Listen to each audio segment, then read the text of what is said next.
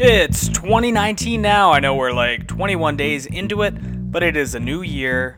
Same cycling with Watts podcast. Thank you for joining me today. I am your host, Jared Watts, and this is a podcast all about cycling. We dive straight into pro news, hot tech in the world, maintenance tips, training tips, whatever I want to talk about when it comes to cycling. And that's what this podcast is all about.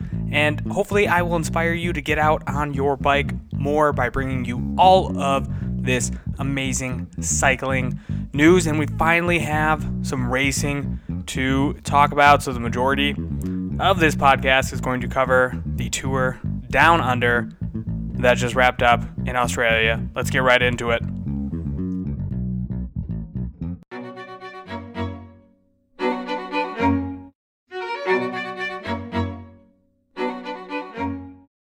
So the tour down under six stages long, plus a criterium to kick off all of the festivities.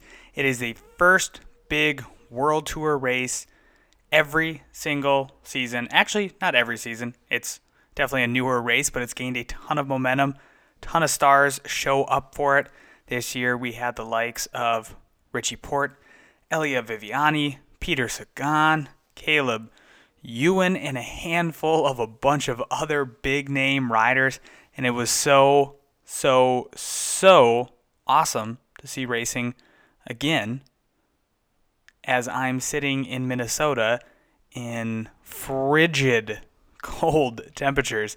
I think today it was negative five degrees Fahrenheit all day. That is freezing cold, but it's been nice to warm up, watch the hot, hot, hot summer that is in Australia right now, and see the best of the best duking it out. Also, the Tour Down Under brings a load of new tech, new kits, new bits and pieces on bikes, and it's just beautiful to see it all come together, see it out in the daylight. Up until this point, we've only seen stylized photo shoots of new jerseys. We've seen them at training camp, and now we get to see them out racing, what that looks in the sunlight, what it looks like after they sweat in it, what it looks like in the bunch. And I'm super excited because I love kits and I love all the brand new colors. And then all the little bits and pieces of tech that came out of the Tour Down Under, specialized for the past couple years, has definitely brought some things to the table when it comes to the Tour Down Under.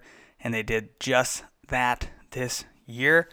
But I'm going to save all of that juicy, juicy goodness till the tech portion, and I'll get into my favorite kits, my favorite bikes, the ones that I didn't like, and all the new like cool pieces of tech. We'll get into that after we wrap up all of the racing. So the Tour Down Under kicked off with the Tour Down Under Classic, and that is a criterium. Bunch of fans come out and watch it. It's a fast-paced event. It is fun to watch. And who won the very first? Technically, it's not like an official event so it's not like the first win of the season, but you get the picture. It's the first win of the season. So Caleb Ewan in his new team, Lotto Soudal, takes it, takes the stage win. And that was exciting because it was racing back on TV, and I loved it. Then two days later, we kick off stage one of the Tour Down Under. And that was a 129 kilometer race from North Adelaide to Port Adelaide, and that was won by the Italian road champion Elia Viviani. Elia Viviani won in a bunch sprint finish. It looked like Max Walscheid of Sunweb was going to take it because he got an early lead in that sprint. He was out, but what did Viviani do?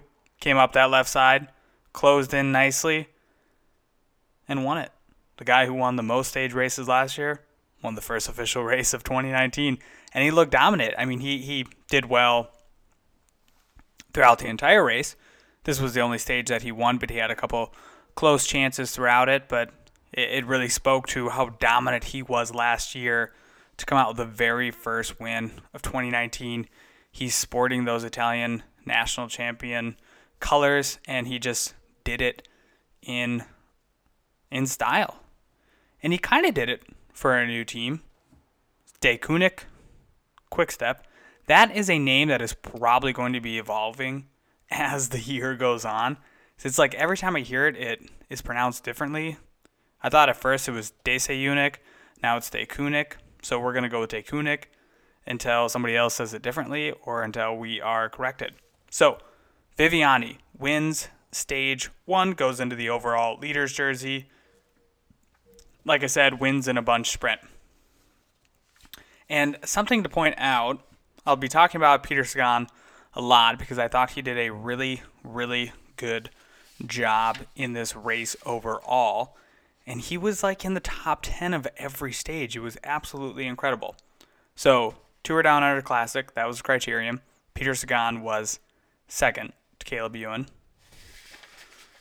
Stage one of the race, he was eighth in a bunch sprint. So that means he was, you know, couple meters behind Elia Viviani. He could have been a couple bike lengths behind and took eighth. So now we will keep moving forward, and that is a hint, maybe a telling sign that I'll be talking about Peter Sagan a little more down the road in this race. So we come up to stage two. That is a 122 kilometer race from Norwood to Angaston, and that was won by a brand new team. We have a lot of brand new teams coming up in this, and that's, of course, should happen at the beginning of the season. But Patrick Bevin of Team CCC, beautiful kit, by the way. I really do like that nice touch of, I don't know if it's orange or red. I don't know if there's a final verdict. I'm partially colorblind, and I think it's kind of reddish, but it's also kind of orangish. I think that's another thing that might be evolving over the year. Depends on what kind of climate they're in, sunlight. But Patrick Bevin wins stage two with his new team, CCC. So there was a crash with only a couple hundred meters left that basically took out the entire peloton. There was only like a handful of guys, maybe 15, 20, that were left in the group. So everybody started looking at each other because basically it was going to come down to a sprint finish. So some guys who maybe wouldn't have been in the contention for a stage win because they are not sprinters were like, oh my gosh, I think I can win this this stage, and that's huge. I mean, you only get so many opportunities if you're not a sprinter to win a sprint stage, and then if you're not a pure climber, it's hard to win those climbing stages. So a lot of guys were like, yes, I'm gonna do this. Unfortunately for some of those guys who thought that they might win it, there was still a couple of great sprinters left in that bunch, such as Caleb Ewan and Peter Sagan. So it looked like Caleb Ewan was going to take the win just because he was placed right. He was placed in that second wheel behind Patrick Bevin, but Patrick Bevin was able to keep that first wheel and take the stage win. And ultimately, he went into the race leader's jersey and he would hold that race leader's jersey for a couple of stages. So Patrick Bevin of Team CCC was that stage two winner. But again, I want to mention Peter Sagan because he took third. Again, he was in that top bunch. So, Criterium, second place. Stage one, eighth place. Stage two, third place. He is just always in the mix. It is absolutely incredible. And then we move on to stage three, which was 146 kilometers from Lobethal to Ural, Uradela. Uradela. I don't know why I had kind of a Spanish accent on that one because we're in Australia. So I definitely butchered that one. We can mark that up as the first butcher of 2019. There you go. First butcher of 2019. So stage three, though, who wins it? Peter Sagan. I mean, it is incredible how he gives himself an opportunity to win so many stages and so many races. I mean, you wonder why this guy has been so dominant. It's incredible. And I got the chance to read his book back in December. I finished that up called My World. Super, super easy read if you're looking to get caught up on Peter Sagan's life. It's a it's a quick read, but I highly highly recommend it as it just gives you an inside look into his life and how he views cycling. Kind of at the end of the day, it's like I just need to have fun. I mean, life is short. I need to have fun. I'm going to have fun on a bike. I'm going to do it my way, not in a pretentious pretentious way. Just I'm going to do it my way because I want to have fun. And so I, I think that joy that he has in his personal life really translates well onto the bike. And sometimes when you see guys with lackadaisical attitudes, not saying that Sagan has it, but you would say someone who's all about fun, kind of has that lackadaisical attitude, doesn't translate into winning. Sagan is really serious about winning, but he's going to have fun while doing it. And it's just incredible how he can have that attitude, but also has the success and the stage wins to do that. So hats off to him. I mean, incredible. Like I said, he gives himself a chance to win basically every single time he is on the bike. So stage three, he wins. Daryl Impey took off early in that stage with Luis Leon Sanchez. But Sagan was right behind them. And Sagan overtook Daryl Impey. So basically, it came down to Sagan and Luis Leon Sanchez. And Sagan had to throw his bike in order to win across the line. And doesn't matter if you win by four miles or two inches. You win the stage, you were the better rider that day. Hats off to Sagan for winning stage three. 2019, I am definitely going to be a bigger fan of Peter Sagan. I already was a massive fan, but I'm like even bigger now. I think it's crazy what he's doing. And yes, we still do have Sagan Watch in this show.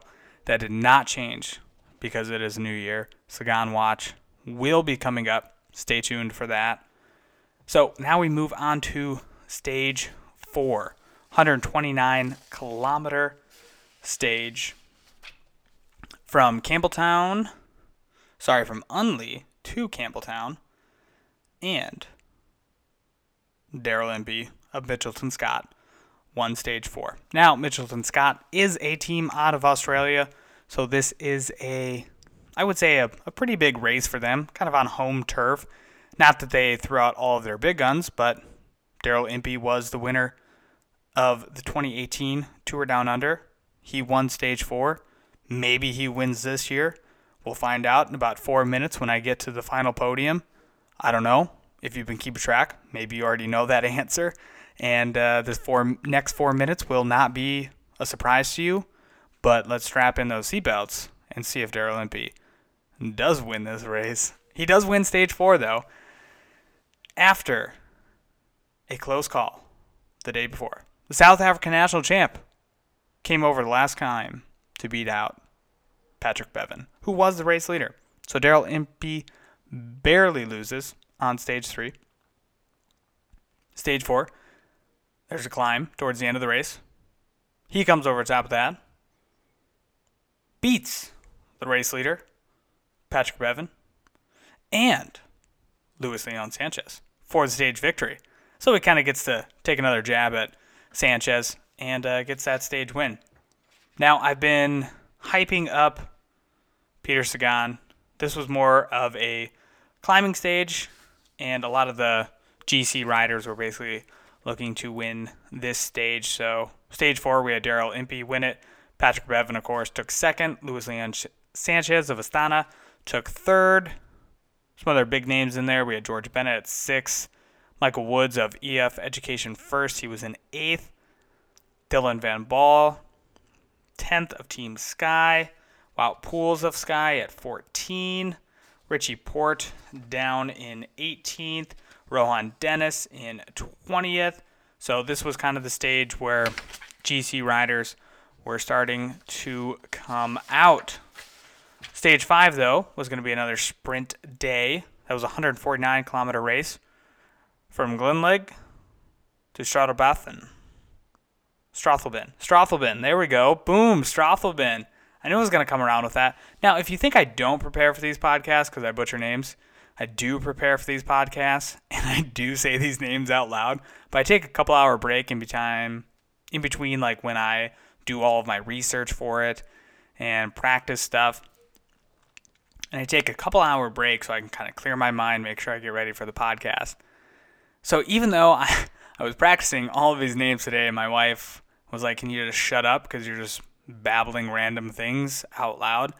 I still find a way to butcher them, so I love that. And now we're going to come up on a fun name, actually not that hard, but who won stage five? Jasper Philipsen of UAE Emirates. That was a lot easier name than what I was hyping that up to be. But Jasper Philipsen won that 149 kilometer stage five. And unfortunately, there was another crash in stage five, and that took down Patrick Bevin, who was the race leader at that time. He took a heavy spill with about 10 kilometers left, but he got back up on that bike, and that was a heavy crash. I was really surprised to see him get back up and finish it. And basically, at the end of it, he was like, I have the jersey. Why was I going to give that up? And kind of over and over, we see this in pro cycling that you bestow a jersey on somebody and just magical things happen. Depending on the race, too, more magical things tend to happen. I mean, you put the yellow jersey on somebody in the Tour de France, and you'll see somebody start running up a mountain without a bike. Chris Froome, that was great. But jokes aside, people do crazy things and magical things when they're wearing the race leader's jersey. So he got up back onto the bike, Patrick Bevin, finished the stage. People thought he wasn't going to start stage six because the crash looked so bad. He ended up doing it. I think he had to fight through a lot of pain, but I'm glad also that he was able to ride because that would suck if he, you know, got out of the race because of those injuries. And it, definitely to some some extent, because of that crash, he did not win the overall, and that sucks as well. But it, it's part of bike racing. He was at least able to get back up on the bike the next day, which doesn't happen all the time. So that was really good to see. But it was Jasper Philipsen who took the stage win and it looked like Caleb Ewan, Caleb Ewan was heavy in this race as well. Looked like he was going to be the winner because he did cross the line first. This was a this was a crazy stage, by the way. Like this this really was a crazy stage, but it really wasn't that crazy until like the last 15 minutes. So it looked like Caleb Ewan was going to be the winner because he crossed the line first. That's who you expect to be the winner.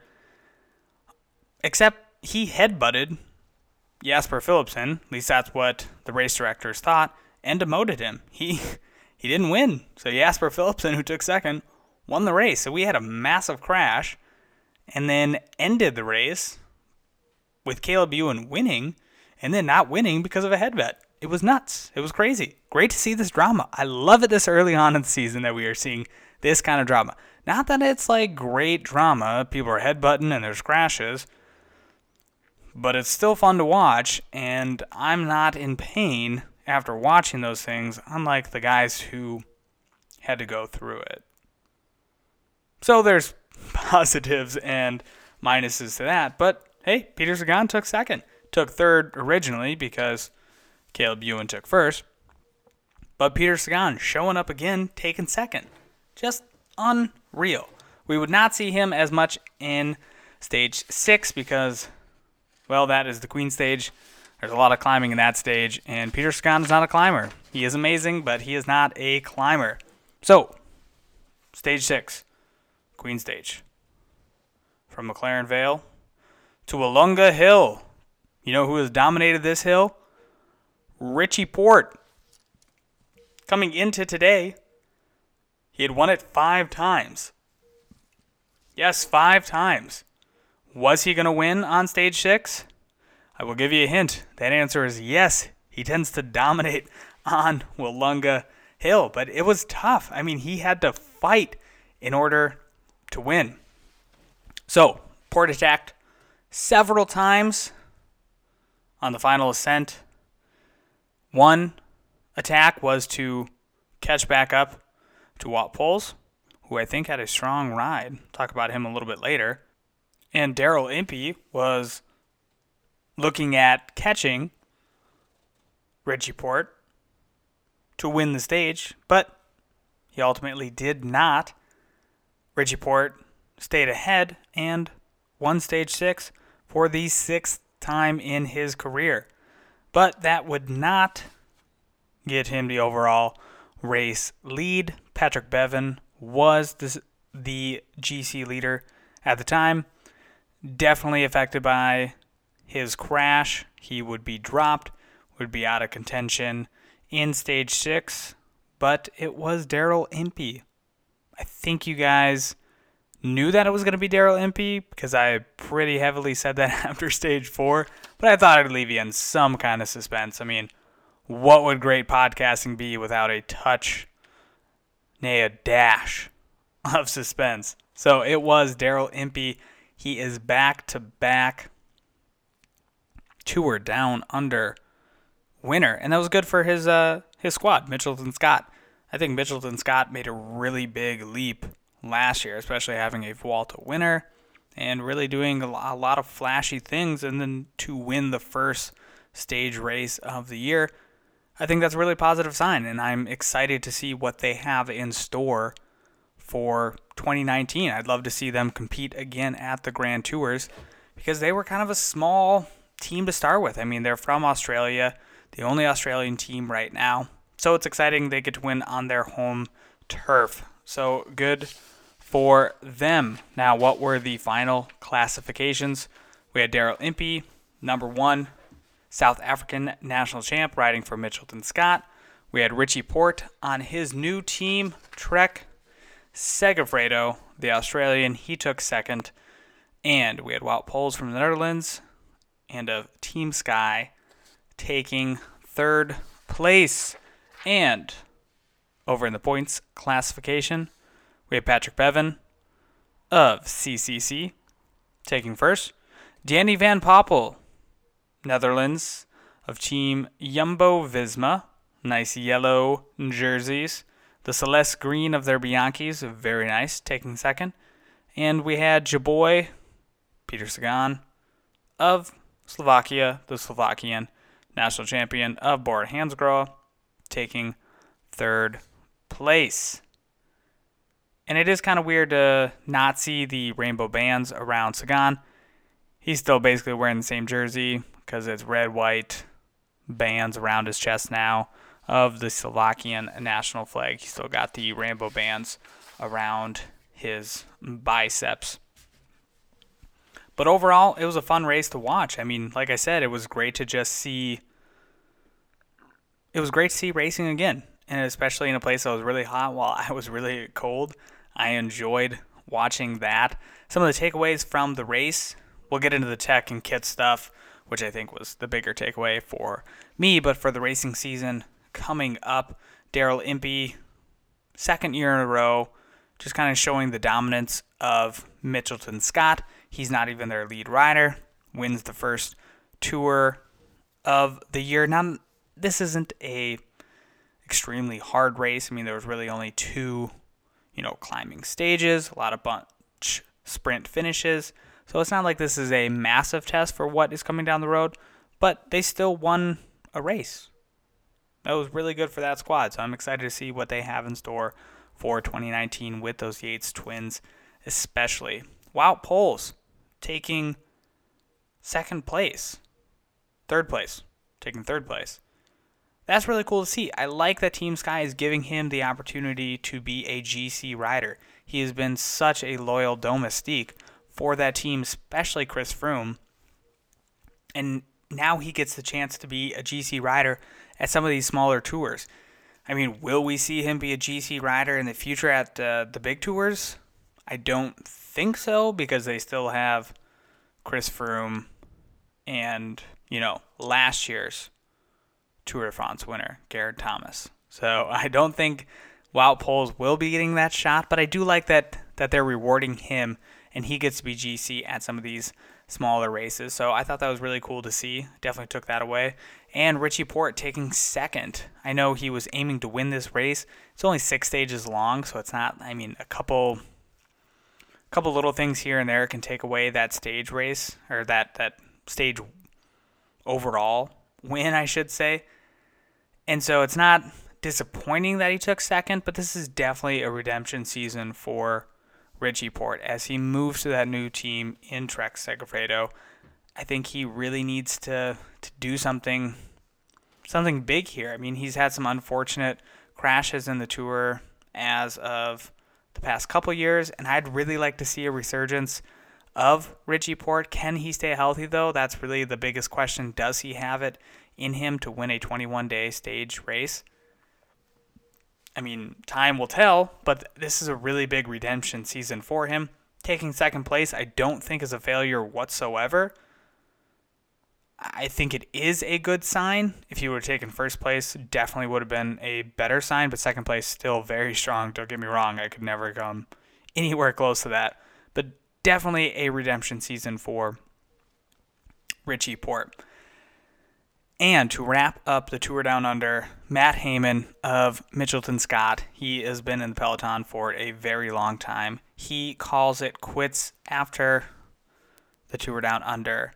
And kind of crazy that he retired after the tour down under. Now, this was very much planned. He was going to do this, but he did three extra months of training in order to do a one week stage race. Now, he got to do it on his home turf, so he had a, a massive amount of fans out cheering him on, especially on stage six. The Queen stage, he was getting a lot, a lot, a lot of cheers, and he was getting a ton of love from his fellow riders, which is to be expected because he was very well liked in the peloton, at least from what I could see as an outside fan. Looked like he was well respected and well received in the peloton, and his his kind of biggest claim to fame was he was the 2016 Paris Roubaix winner, which he had a crash earlier on, and he couldn't train outside. So what did he do? He trained on Zwift for that race. It was a kind of a cool story, but that was his biggest win. Otherwise, he's been a loyal domestique for the Mitchelton Scott, the Orica, the Green Edge. The past couple years, that Australian squad, he has been a loyal person, loyal rider for that team, and he's going to continue to be with Mitchelton Scott in kind of a back room, back office, some kind of role like that. I, am not sure exactly the specifics of his role, but he's going to be with the team and he's going to be helping out still. So he wants to stay connected to cycling, wants to be in the sport because, like I said, he just trained an extra three months for a one week race and he said he wouldn't have it any other way. So that's awesome to see. Thank you, Matt Hayman, for what you've done in cycling. So that wraps up the race news portion. And as usual, to transition into the tech portion of the show, we're going to hit you with Sagan Watch. Enjoy it. This is your first time. So basically, Sagan Watch just looks at Peter Sagan, whether it's a new mustache, which we had a new mustache at the Tour Down Under. It was beautiful. It was glorious. It's actually not the purpose of this, but Sagan Watch, we look at new hairstyles, new kits, new clothes, popping wheelies, shirt off Instagram posts, new tattoos. We just look at Peter Sagan and whatever he is doing, and we give it a dedicated segment. So, since we are kind of blurring the lines of tech and race news, Peter Sagan rode an aluminum bike. Yes, there was a couple of aluminum bikes in the Pro Peloton during the Tour Down Under Classic. There was even tubeless tires. Can you believe this? Peter Sagan rode an aluminum bike with tubeless tires in a pro race. Your mind is blown. My mind was blown.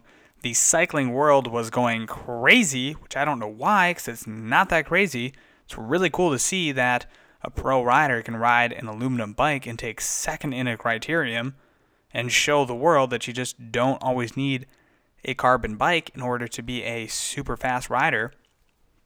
So I loved it.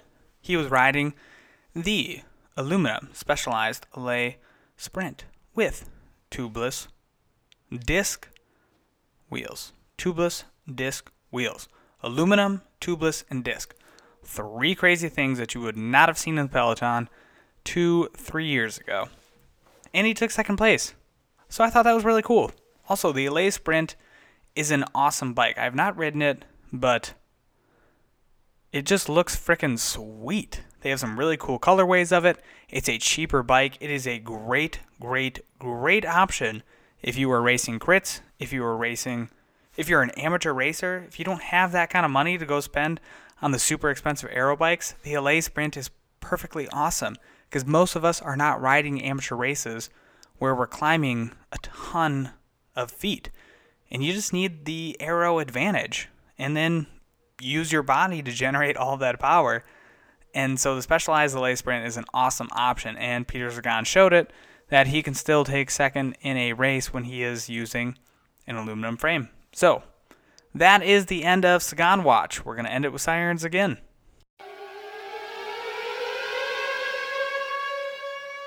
So I've been teasing it out that the kits, the tech, the new stuff that is on the market was my favorite part of the tour down under.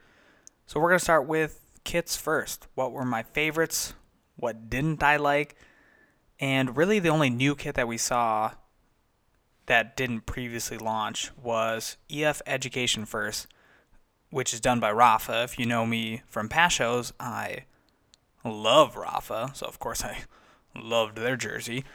And I'll get into that, but they launched it basically at the Criterium and they did this whole marketing thing. I was super amped to see it. Now, I was amped because I love Rapha, but they really played it out well. I mean, that was a great marketing move by by them to like make it this big secret. There was all this mystery behind it.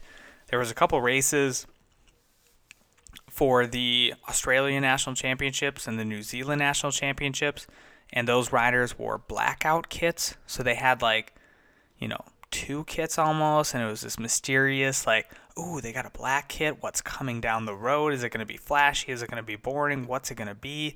And they really teased it out well, and then they launched, and it looked amazing. So I'll get into that. So, number three favorite kit. I think this kit has been getting a little bit of hit a little bit of hit, a little bit of uh, heat because it didn't change from last year. But I think it changed just enough from last year, and I think it looks super, super classy, and that is Dimension Data. Now, they moved over, got new sponsors, new bikes, all that stuff, so their kits now are made by Assos. And Assos has a great job of doing almost like a matte finish on jerseys, and so there it's the same jersey with kind of the green triangle or V shape right by like your where your rib cage starts and up on your chest. It's uh it's white, white with dimension data on there. Down the sleeves, it's white. It says BMC now.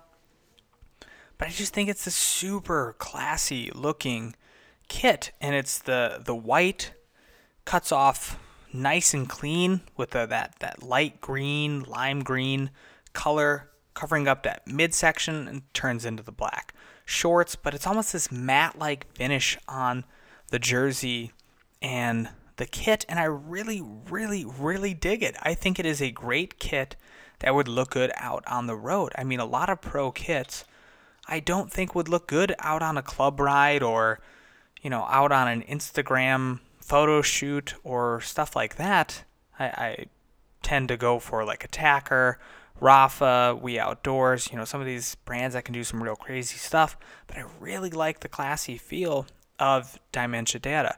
Like I said, a couple other news sources that I follow haven't really given this jersey a lot of praise because it's the exact same thing as last year.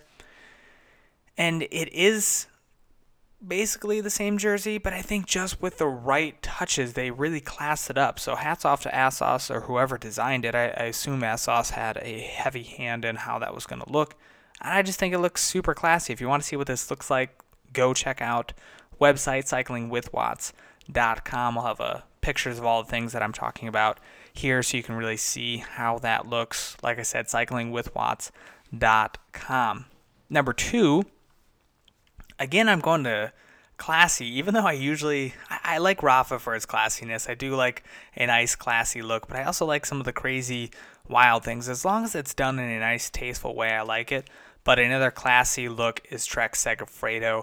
I did a piece on this when it first came out, and I talked about how I really did like it. The women's kit as well is super freaking sweet, and that is more, I'd say, more wild than the men's jersey. Has some nice, classy finishes to it, but definitely a little bit more wild. And I really like the way they incorporated the reds, the blacks. They kept it traditional, but they did enough with it to really make it stand out. And I really like the look of it, especially outdoors. Seeing Richie Porte win on Willunga Hill in this new jersey I just think it looks really, really, really, really nice. I really like what they did. So go check that out, cyclingwithwatts.com. And number one, as you can probably guess, is Rapha. they are back in the Peloton. I love it. This kit dropped, and I almost spent $500 on this, on this kit. Like two minutes after it dropped, I almost spent $500.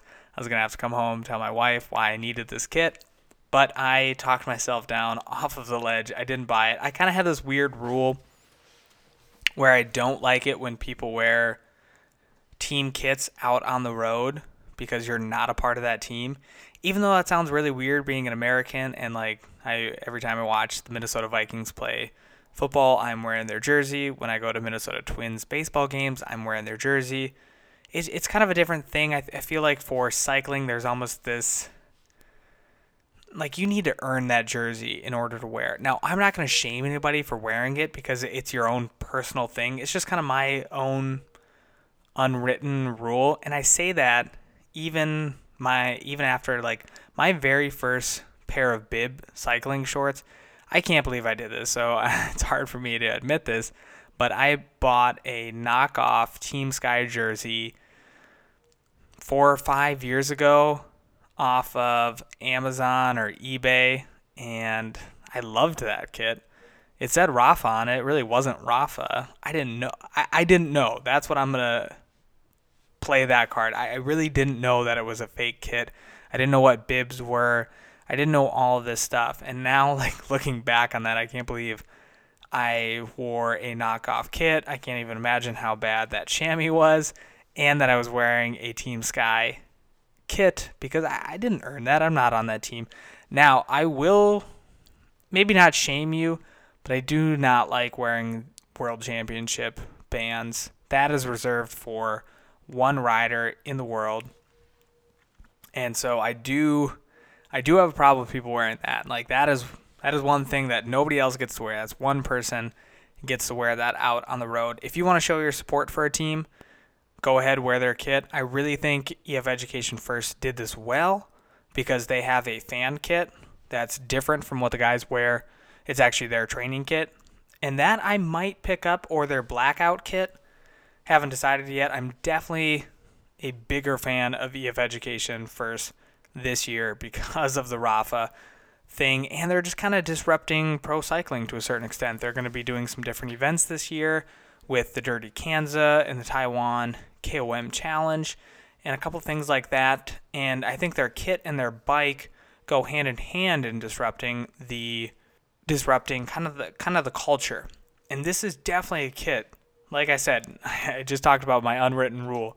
This is a sweet kit. I want to wear this kit. If I have an extra $500 laying around, I might break that rule and buy this kit because it just has this glorious glorious pink navy blue swirl and flow. It's not tie dye, it's like a painting, but it's mostly pink up top with their sponsors. You can still see their sponsors well, but it's not overbearing with their sponsors. It blends in very nice.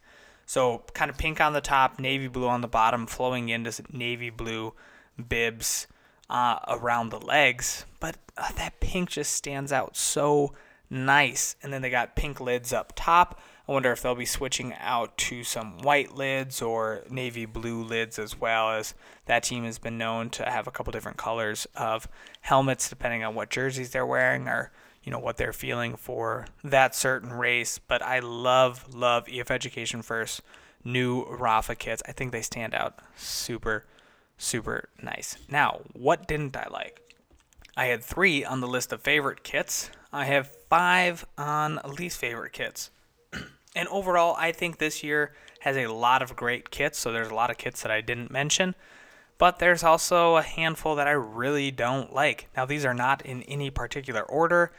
It's just I don't like them and I put them down on paper. So first, Groupama FDJ. Boring. Same thing as last year with a little bit different mix. They got some red and blue sleeves, kind of this white bottom with blue or white midsection with blue shorts. It's just it's super boring to me. It looks old. It looks like something straight out of the 90s. Actually, Cofidis, which was not in this race, their jersey looks straight out of the 90s. Makes me want to gag and throw up. I hate that jersey. That's probably my least favorite jersey. Haven't seen it in daylight yet. Haven't seen it in a race, so I guess I can't judge it totally. But do not like that jersey. So FDJ, not a fan. Bahrain Merida, kind of like their jersey last year. They updated a, a little bit with a navy blue stripe going down basically from the rider's right pec down to their waist. But for the most part, it's just kind of a blah jersey to me. Not a real big fan of it. Doesn't do much for me. Don't love the combination of their kind of cardinal red, navy blue. They do have McLaren as a sponsorship. That's really cool. I think that's kind of a cool brand name, especially with like Formula One and now moving over to cycling. But their jersey's just kind of blah to me. Don't really like it. Lotto Soudal.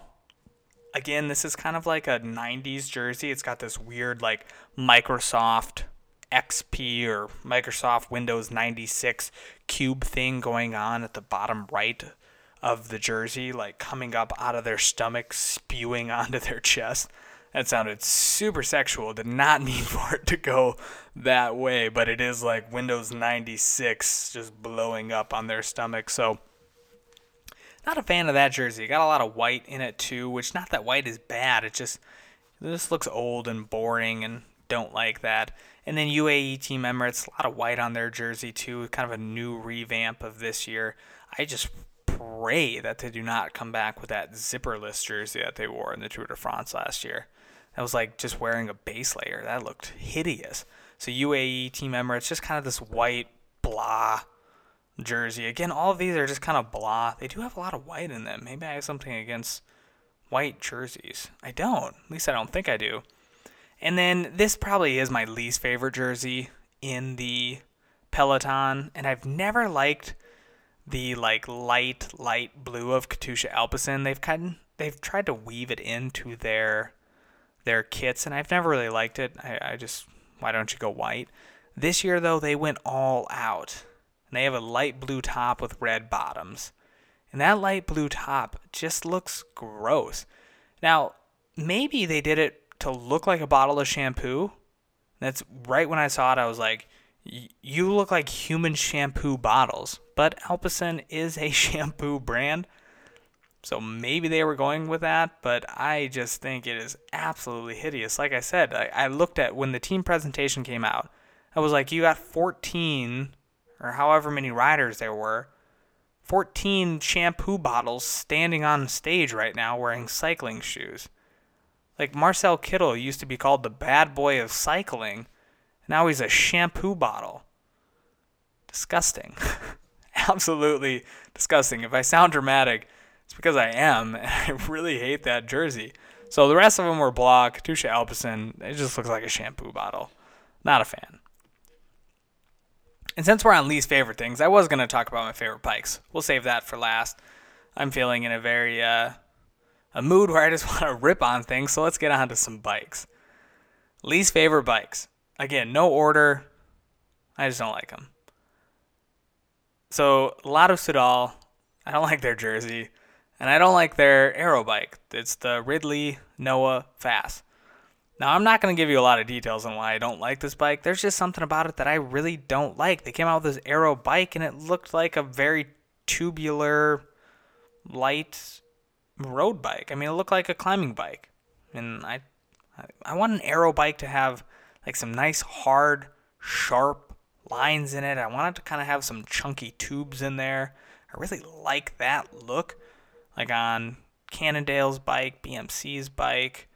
Got the Cervelo in there. Just kind of these bigger bars. Trek Madone SLR 9.0. It's kind of got this bigger down tube. I like that. The Ridley Noah Fast kind of has this bending top tube to it.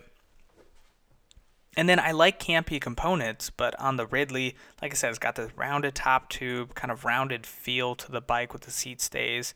And then you throw campy on there, and again, those brake levers are very rounded, as opposed to like a SRAM that's kind of square, or Shimano, especially the hydraulics, definitely kind of a square, chunkier look.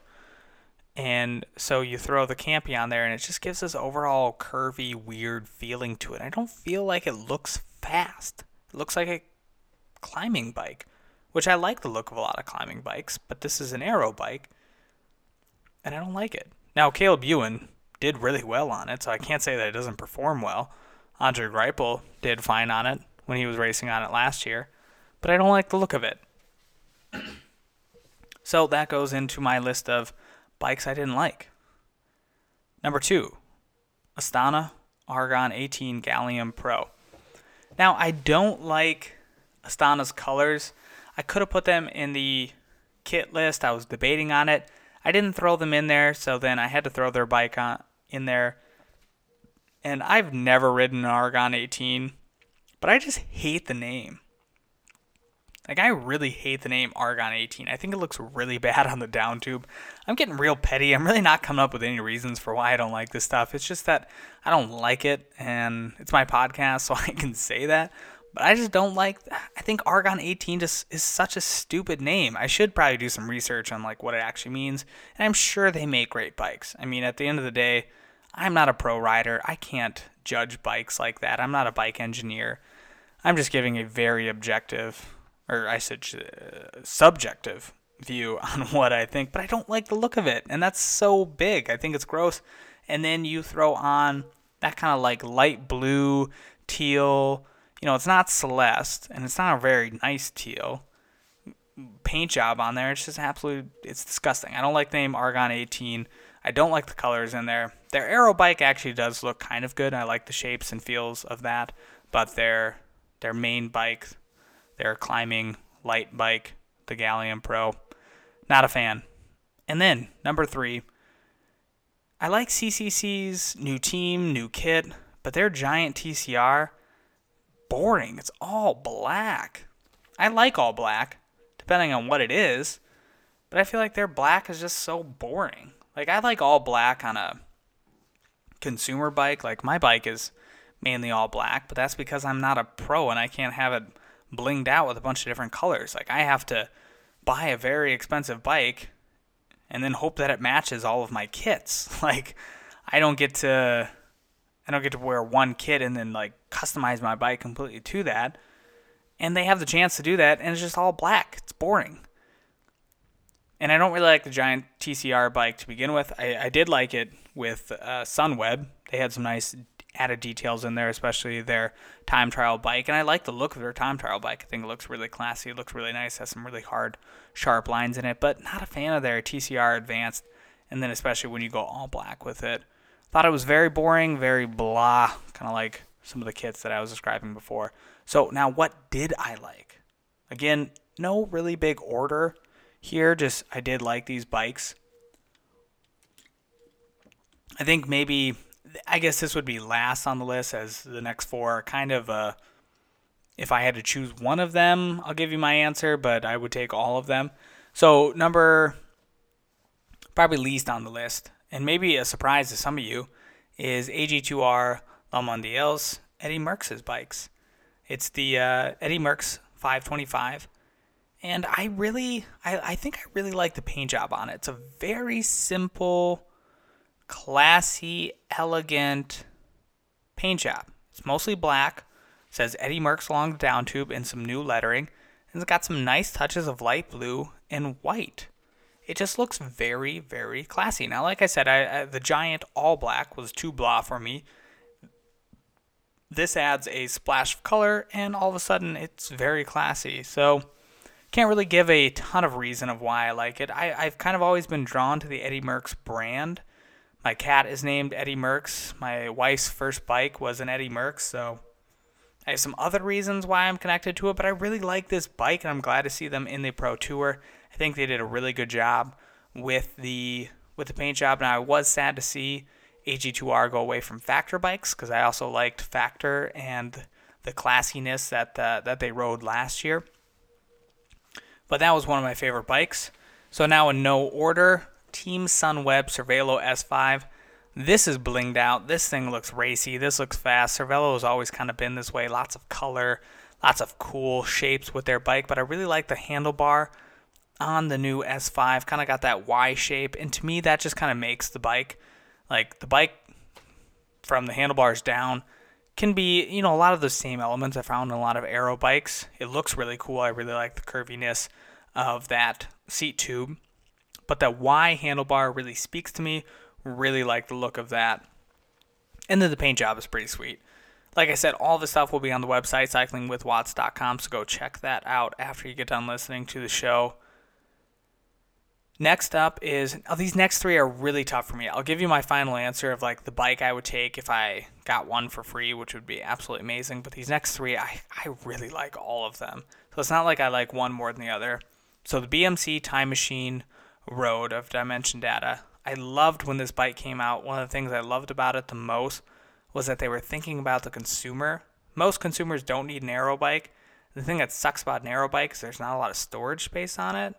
I guess that's, that's true with all, all bikes, but like people are afraid to put saddlebags on an aero bike so it doesn't look right, but yet you need a saddlebag when you go out on rides because you got to patch tubes, you got to fix flats, you got to carry multi tools, you got to carry cash. We're not a pro, we don't have a sport car. And they put it into the bike. I thought that was really smart. Now, you can't fit a ton of stuff in that storage space, but it's right by the bottom bracket. And they also integrated the water bottles so that it was aero optimized. Now, the pros aren't riding with that that kit thing in the bottom because they don't need it. They have a support car. That's all well and fine, but the bike overall looks super classy. I mean, it's just got such clean lines on it, very sharp, very classic looking, and it's just not overdone. And especially paired with their kit now, that is just mm, extra classy from last year. I think this is great. I think BMC hit it on the head with this one. So I love it. I love it. Very classy, classy all around. I think they did a great job.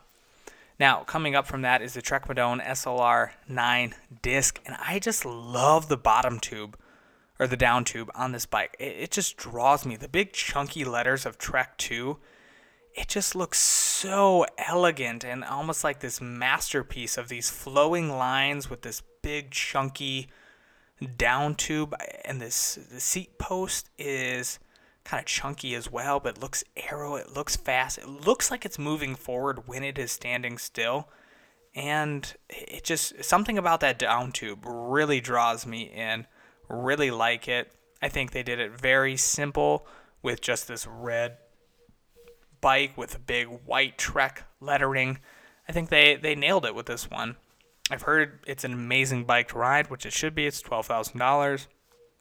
But again, I uh, I really really like that one. And then lastly, Cannondale's EF Education First Team Edition System Six. Again, this is disrupting the Peloton with its color scheme. It's got that pink and navy blue color scheme. So I think that's one thing. I didn't love this bike when it first came out, but it's really started to grow on me. As again, it just has some really, really clean lines to it. Nothing super special about it. I just think the clean lines look really nice. And then with that paint job, with Rapha, with what EF Education is trying to do, kind of all those things wrapped into one really drew me to this bike. And it was kind of mysterious. They launched it, we didn't know what the bikes were going to look like until they launched the kit, which the bike coincided with the kit. So again, go check out all those bikes, cyclingwithwatts.com. And now we are going to move through some of the tech. I know we're getting close to an hour here, so we're going to go kind of quick on tech here, but a lot of new tech came out, which was really exciting to see. And let's start with Rapha. Not the clothes, but Rapha shoes were spotted. Now, Rapha still has shoes on their website. They're out of majority of sizes. I just looked before this podcast because I would like to buy a pair of Rapha shoes when they do come back out. Currently, I ride Giro Empire shoes. Love them. Lace up, super classy. Love the EC90 carbon soles on there, stiff, and the Giro shoes tend to fit my shoe, my feet. They're a little bit skinnier, and so I'm going to be all over these shoes if they come out because Lachlan Morton of EF Education First was wearing kind of similar to the Giro Empire shoes. is this lace up white classy looking shoe. Had perforations in the sides and the upper of the shoe. Lace up super clean super classy. When they come out with them i will be buying them. Also ef education first donned a new pink POC ventral air helmet which if you've been following POC they came out with the ventral spin which was their aero helmet last year this was an update on their well ventilated helmet and basically it looks it looks pretty similar with kind of those chunky rectangular holes throughout the helmet. I really do like that look though. I POC was one of the brands I hated when I first came into cycling and how I really like their stuff. And so they came out with the new ventral air helmet, which is supposed to have more ventilation, a little bit more aero from the previous year. Pretty standard when helmet companies come out with new helmets. It's lighter, better retention system, more ventilation. Kind of the same thing, but I think it looks really nice and it goes really well with their new kits as it's this pink helmet and POC is not afraid to be visible and to have colors like that.